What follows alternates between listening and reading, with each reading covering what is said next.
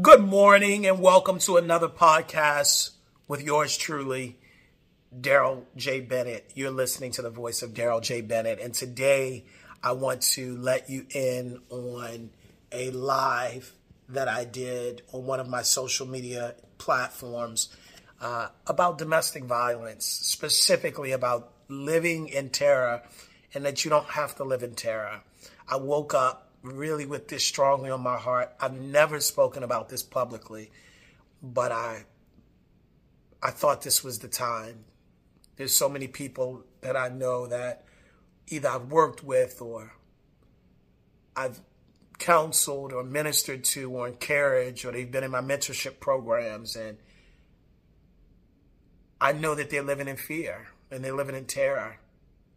They're living in terror um, the worst kind of terror because it's not from an enemy, it's not from a hater, it's not from the external, it's from someone that's close, it's from a spouse, it's from the parent of their children. In some cases, it's from the one they call a lover and they share a bed with.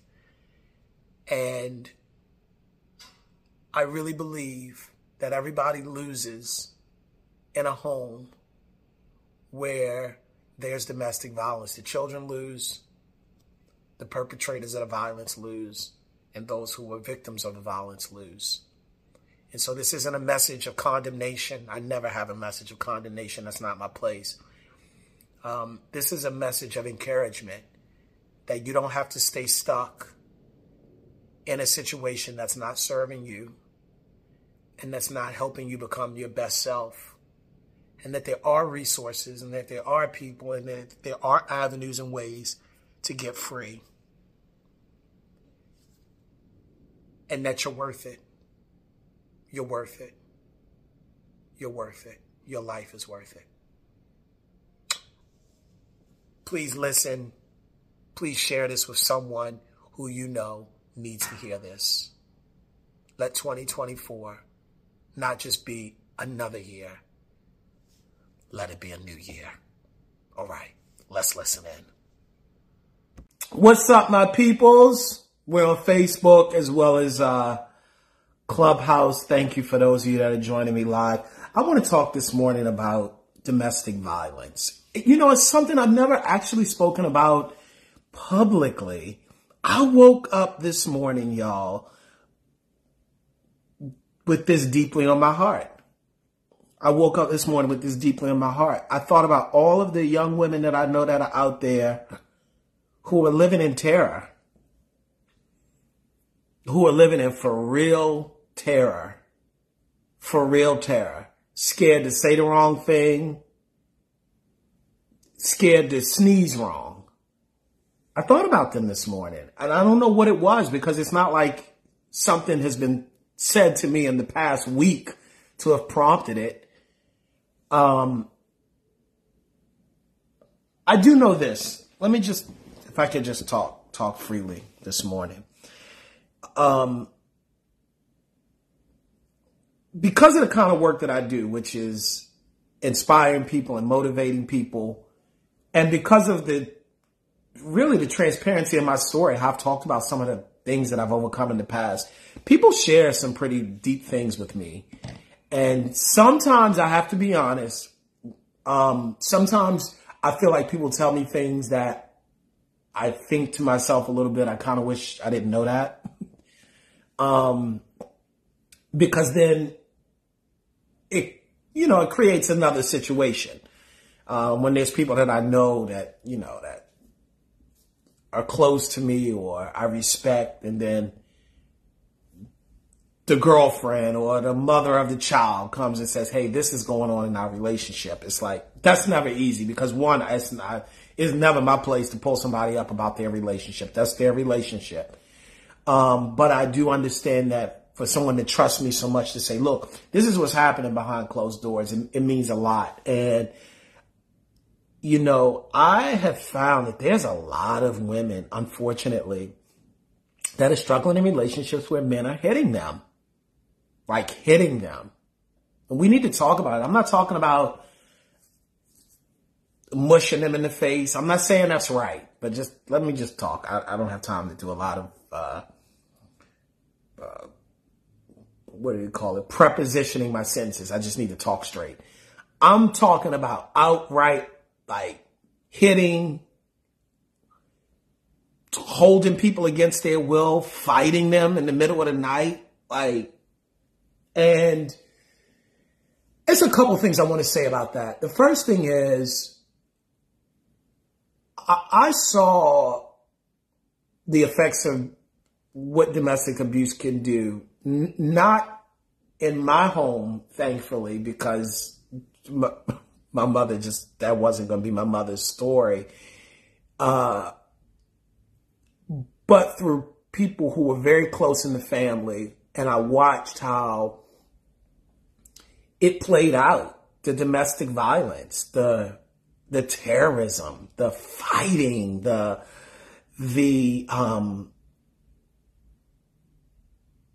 and I watched the generational struggle of how the, the, the children that grew up in that, the, the men went and did the same things to their women. And then the women ended up, you know, they were girls at the time. They watched it growing up and then they ended up in relationships where men were doing this to them.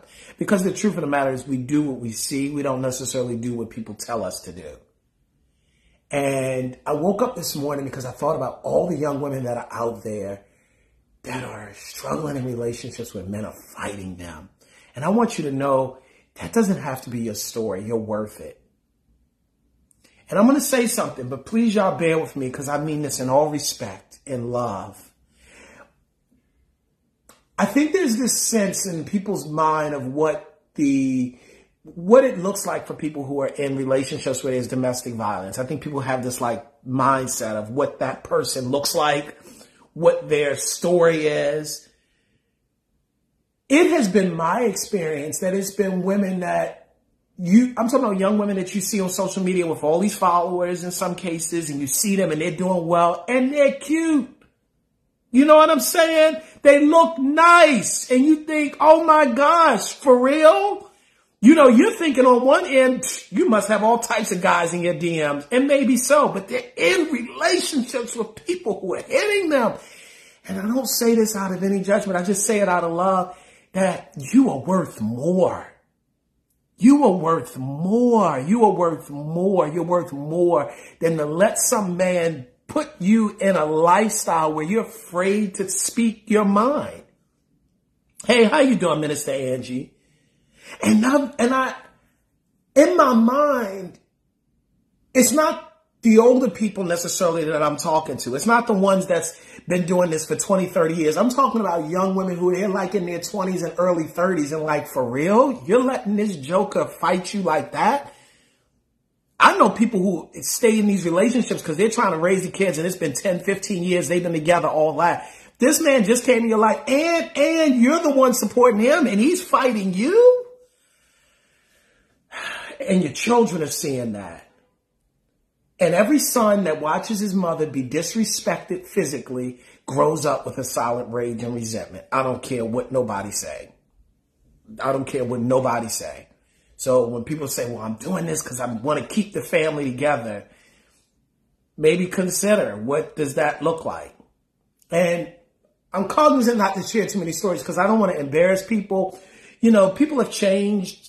I've seen people in my life, they, you know, they, they they were a terror to women in certain ages in their life, and now they've changed and they've found the Lord, and God has amended their behavior, and um, and and and we do believe we do believe in the power of God to change hearts and to change minds and to change things. But let me tell you something: if you are in a relationship with a man that's fighting you, you might want to find the exit strategy really, really quickly. And I'm gonna and I'm gonna tell you why. I'm gonna tell you why. Um, there's a difference between forgiveness and letting people back into your life. And like I said, I woke up this morning because I, I like, it was almost like I felt the, let me tell you what I felt this morning.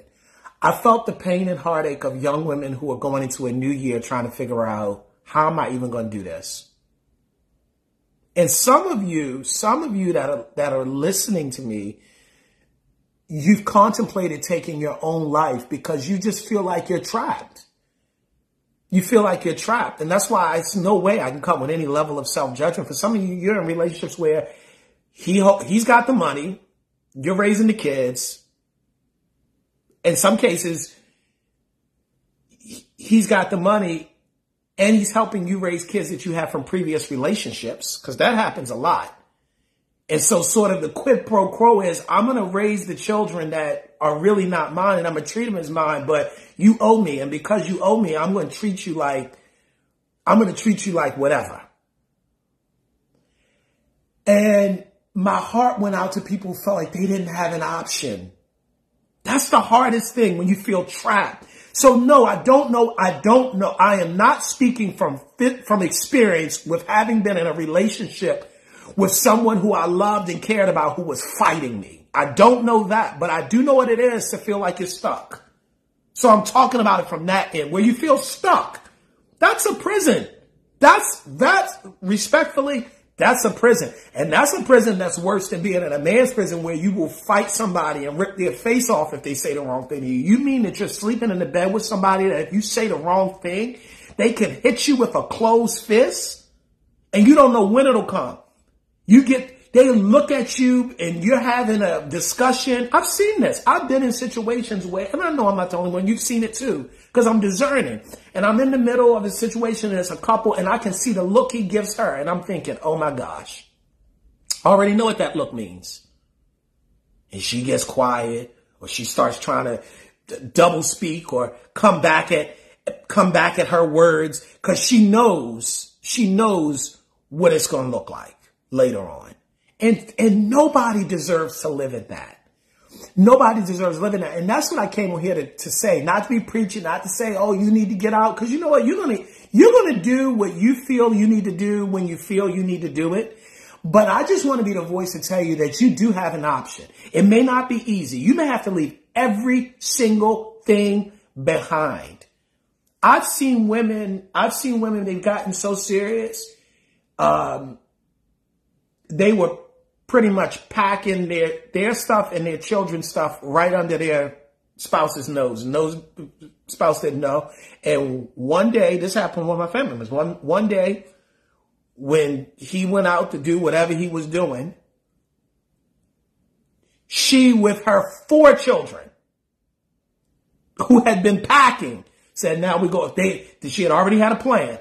She had been packing, putting stuff away. She sent the kids. They went to a, to a shelter. She changed the locks. There was a number of things that she needed to do and it got worse before it got better, but she got that man up out of there because you cannot thrive as a person. This isn't even about woman and man. Now this is about a person as a person when you are living in terror. That's what it is. It's terror. And I came to, I came to recognize that from when I started seeing the effects that it ravages in people's lives. We're not just talking about, see, I think even the word domestic violence is like sanitized because, because domestic violence somehow is supposed to be better than if I just come in your house and fight you like a dog. We don't call that domestic violence. We say that's straight up violence, but domestic violence somehow gives it like this veneer.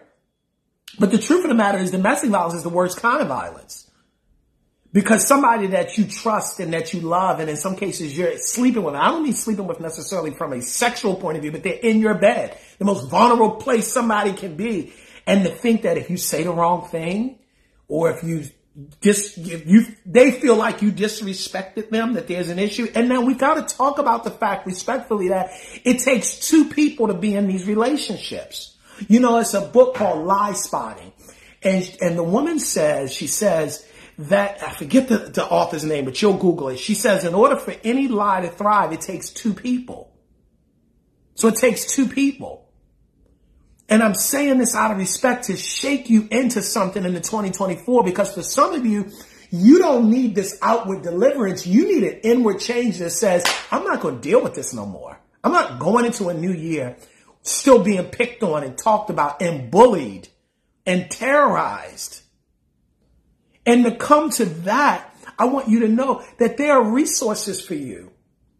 That there's a plan for you. The Bible says in Jeremiah 29, 11, I know the plans that I have for you. There has never been a plan in the mind of God to have you be in an environment where you are being terrorized, period. Period. And, and anybody that tells you differently, I don't care whether they picked your Bible off of your coffee stand or they uh, referred you to some resource on the internet. They are a lie because the, the, the, the, the Lord came that you might have life. I couldn't even get it out right because he might have, you might have life and life more abundantly. This is your word for 2024. This is what I really want to talk about. Domestic violence, violence, partner violence, violence in the home. It comes down to an issue of self-worth. I had somebody ask me, they asked me this at Harvard. Now I'm to tell you what they, I'm to tell you what my response was before I, I tell you the question. They asked me a question and the question hit so hard, they saw my face before I could, you know, before I could switch my face up and not show what it was that I was feeling. Cause this is what this person asked me. He asked me, he said, let me, let me ask you something, Darrell. Do y'all beat y'all children cause y'all were beat as slaves for those years?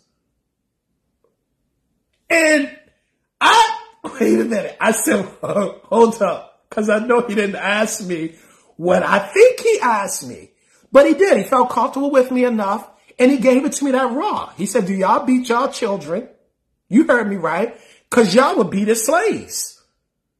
And after I got off over the initial shock of the, the question, and who is he to ask me this? I really thought about that. And I said, you know what? I think that is true. We did what we saw.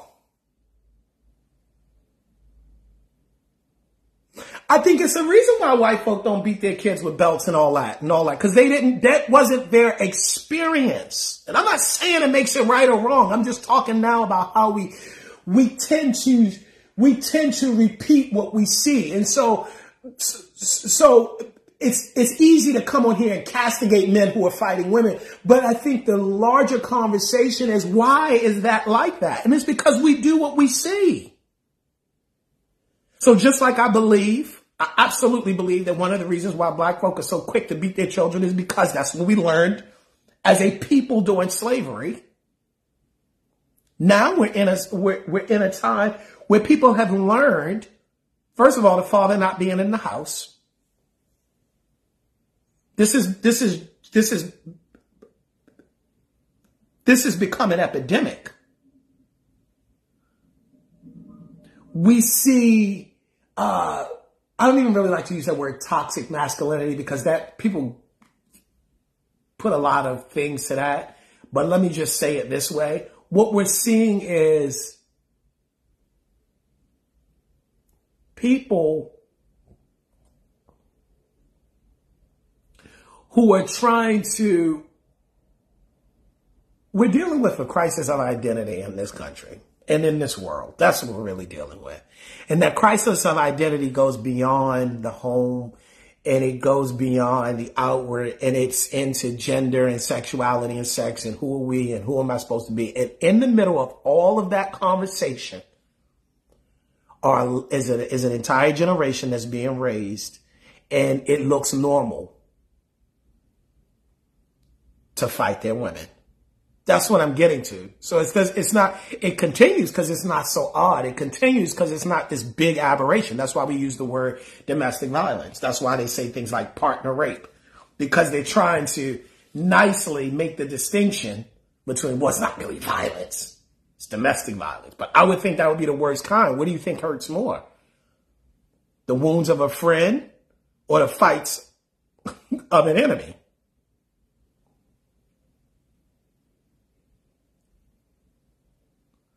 And so maybe, maybe the way that I'll close this out is to say, if you notice someone is in your life and they're struggling with, with this, either as the woman that's struggling in the relationship or the men that's struggling with it. I don't think the answer is to pull people I'm telling you, you need to da da da da da. Because people know in their heart no self-respecting man wants to be fighting his woman, his wife. You just don't want to do it. And any any woman that knows her worth is not going to tolerate that continuously. So we're dealing with we're dealing with a self worth issue. We're dealing with, uh, and I don't even want to touch that. I don't even want to touch the fact that for many for many women they're looking they're looking for their father. And so they're putting up with things because they're really looking for their father. And they're they're willing to allow a, a man to disrespect them because that's that had become normalized. And I want you to know that there's another option for you. That as you go into 2024, you don't have to be bound by relationships that are keeping you in a place of, of, of terror that are keeping you in a place of not knowing and being able to flourish. You know, there's some people, they're just going to get angry every time you flourish. That's the hardest thing about, see, that's the hardest thing about us, um, that's the hardest thing about partner violence that I have found That there's really no appeasing it. And in the beginning, it may seem like, okay, if you just stay away from these words or doing these things. But as it continues, then it just becomes the very fact that you're smiling and you're happy. You know, you know women that I've worked with where I knew that the minute that they finished working with me and we're pumping them up and we're talking about the, the God in them and the plan of God for their lives and they get excited about the things that they're doing and they get excited about um, the new path for them. Then they got to go home. And it, and it's going to be a man that's right there that's like, well, what are you smiling at? What are you happy about? And they got to mask how they're truly feeling because they're scared of what the repercussion will be. And that's no way to live. And I woke up this morning because my sisters, who I know are going through, and when I say sisters, I'm not just, I'm not talking about a color now. I'm talking about humanity. I'm like, boy, my heart goes out to you, and I want you to know 2024 it could be a good, it could be a new year for you. It could be because there's a difference between another year and a new year. If you're not careful, it'll just be another year. But if, but if you are wise, it could be a new year. It could be a year where you decide this is no longer what I want in my life. This is not what I want. I want better for me. You don't have to live in terror.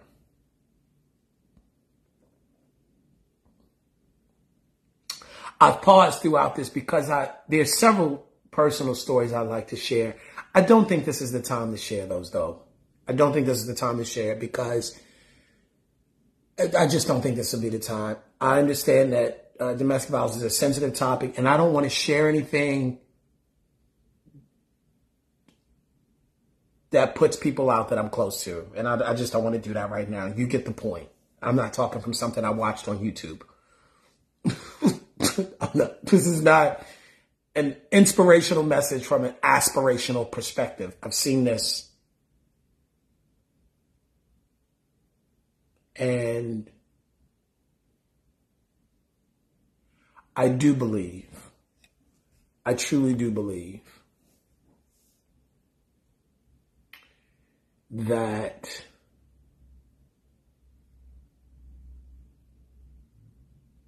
there are epidemic of men who are stewing in silent rage. And so they can't take it out on the people at work. And they can't take it out on perhaps people in the system who they feel like, you know, caused them to be where they are. And they can't take it out on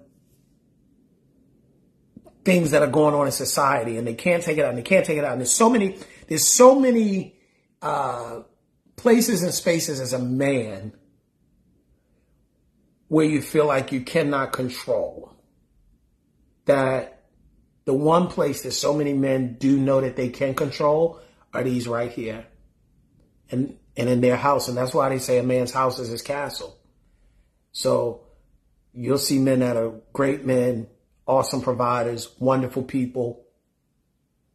And they come home and they fly into fits of rage and they fight these women that they love. And I do, I do believe, I know people say, you can't, if you really love somebody, you wouldn't fight them. I don't think that that's true. I don't think that that's true at all. Not if that's what's been normalized. If that's what's been normalized over your life,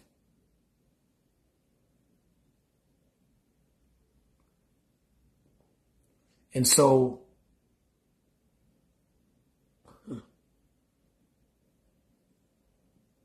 the rage at home is an outlet for many men for what they can't talk about in every other space in their life. That's why, as a woman, if you're caught in it, it's hard. It's so hard to ever get from under it unless that person changes. Because, because, because, because even though outwardly it'll be said, well, it was something you said or something you did or was this thing. The truth of the matter is that person is feeling how they're feeling because of, the, of what's going on in their world. And you don't have any control about what's going on in their world you don't have any control over how they would talk to during those hours when you were gone or you were away from them and they're being talked to however they're being talked to and they can't snap back at that person because they know that that's where that check might come from.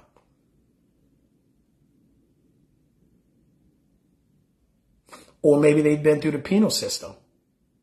You go through the penal system in america you come out and you you know i remember they said they said you know they said somebody once said this to me 45% of people that go through the, the, the penal system in america or the prison system in america have a mental illness. Do you believe that? I said maybe but i'll tell you this 90% are going to have it when they come out if they didn't have it going in. So people come out. And where do you think that range went if it hasn't been dealt with so there's a lot of men living in solid rage. Langston Hughes said, What happens to a dream deferred?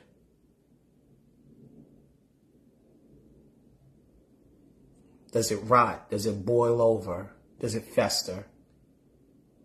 Does it explode? Scripture says that hope deferred makes the heart sick, but a desire fulfilled is like the tree of life.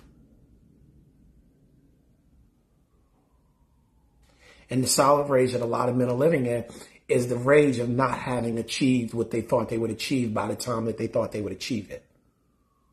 So it really isn't about you. It's not about what you said. It's never going to be about what you said, even though that's what the argument might center around. It's going to be about how they feel. And when a man feels less than, and when a man feels angry about how life has treated him or how he perceives life has treated him, it's a recipe for every evil work in the home.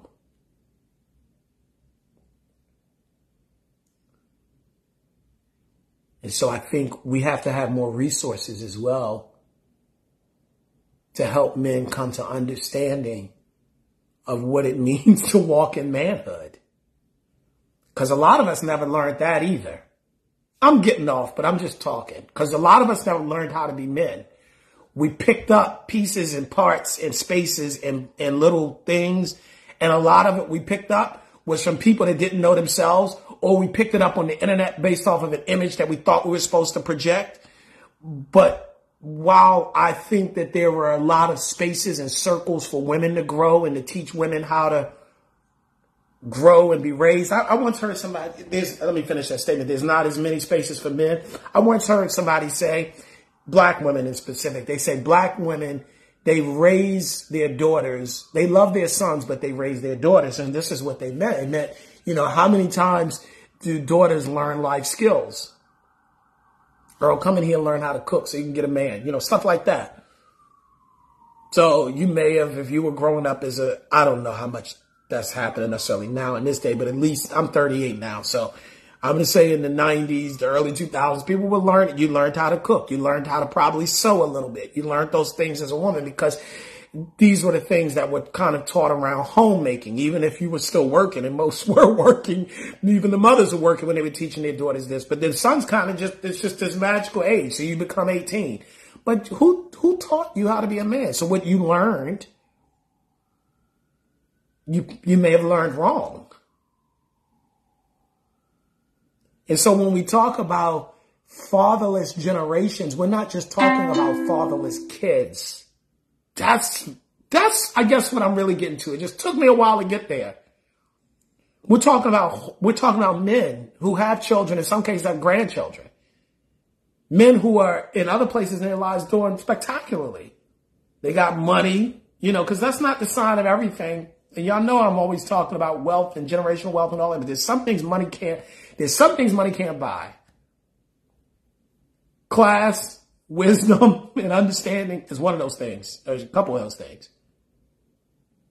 So we've got, we've got a situation where you've got men who are succeeding in other places in life. And because they are succeeding in other places in life, they're, ooh, they're speaking into spaces in their in, in life that they have no authority to speak on.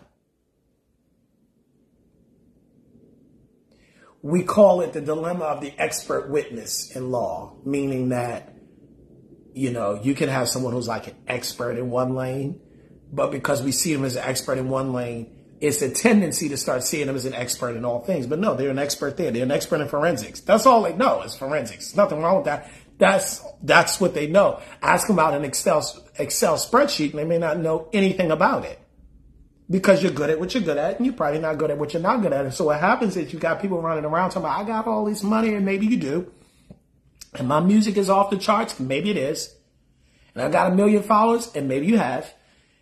But what do those things have to do with you living a life of peace and prosperity? And a life that's purpose driven. And it may not have anything to do with any of those things. Because the money doesn't come to necessarily give or take away, it comes to amplify what already is. So if you're controlling with a hundred dollars in your pocket, you're controlling with a hundred thousand in your bank account. You're just more controlling and you'll gravitate toward people and places and situations that allow you to control and manipulate. Because there's a lot of that going on. People using their paper dollars to manipulate people into doing things that they want. And manipulate them into doing it how they want them to do it.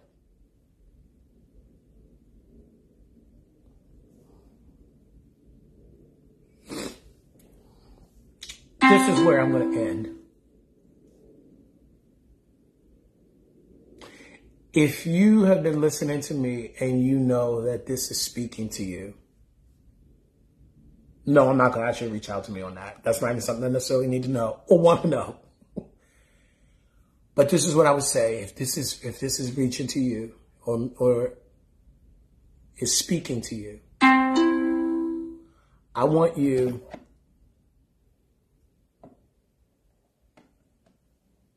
I want you to say a silent prayer when we get off. And in that silent prayer, I want you to say, Lord, help me get out. Help me get out. Now, if you say that prayer, that's all you have to, it doesn't have to be this long prayer. Help me get out. I promise you that God is faithful and just to give you ways to get out. My prayer for you is that if you really mean it and you really want it, that you'll have the courage to see when the opportunity comes and that you will run and you will not be like Lot's wife and look back. It's nothing to look back on. Listen to me, somebody. If that person was going to change, they would have changed already. And maybe they will change, but it's not your responsibility to change them. Maybe you leaving will be the catalyst for their change. Maybe you leaving will be exactly what they need in order to get things dealt with. Because time didn't permit me to talk about that. That when men go through change, men men have to be left alone for a period of time. I truly believe that. The biggest change for men happens when men have taken some time by themselves. And I do think that change happens also in community. But but once community has come together, then there has to be those moments and times where men are by themselves. So you can think about it. You can consider it. And I want to ask you if you know someone who is struggling with this, send them this message. Just send it to them. Send it to them out of love. Send it to him out of love. Send it to him out of love. This is out of love. This is out of love. This is out of love. This is out of love. I, I'm, I don't, what I'm getting out of this for real is to just feel better about knowing that somebody heard me and somebody saw, you know what, it's not over. That's what my book Come Back Swinging is about. Let me just get this right quick. That's what I wrote Come Back Swinging for. For real, that's what I wrote Come Back Swinging coming out of prison because I wanted people to know it's not over. Now, your story might be different. Maybe you have to re totally start. Maybe you have to restart. Some of you listen to me, you might have kids and you gotta run you gotta run away and you got your kids. And and it may be a hard road. But I'm gonna tell you something, it's gonna be worth it. You can't put a price on your peace of mind. I'm telling you. Anybody that talks about prosperity from from solely a paper dollars point of view is someone who is limited. True prosperity is peace of mind. You can't put a price on that. You can't put a price on that. You can't, you can't put a price on that. Who was the singer who said he'd pay a million dollars just to get one night of sleep? Cause he was struggling. He said, I'd pay a million dollars cash to get one night of sleep. Peace. Peace. Peace. Peace. And away with the thinking that has come to our young women that it's better to be in a tore up relationship, a toxic relationship, a jacked up relationship, a relationship where you're being called all kinds of names. It's better to be in that relationship than to be single. For real? No, no, no, no, no, no, no, no, no, no, no. Away with that. Away with this rush to, well, my biological clock is ticking. Let it keep ticking. So you find the one that's able to respect you. And that's able to honor you. And that's able to put you in a place and a space where you're not in fear for your life or in fear for what you might say and what the response will be.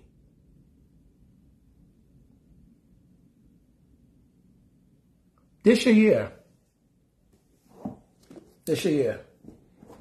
I think I'm gonna get off on this. This is your year, and it might get it might get worse before it gets better.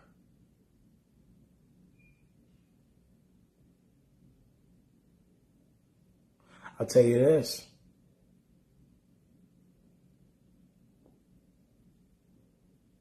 I've met many people who regretted not leaving. But I never rep, I never met one that regretted leaving. Not one. Not over time. Maybe, maybe it, or maybe it first. Maybe even within a year, questioning it. Was it the right move? Oh my gosh, I feel like I'm starting again. All this other stuff. But you give them two, three years and they figure their life out and they're going on their business. I've never met anyone that says, you know what? I wish I had stayed with that. No.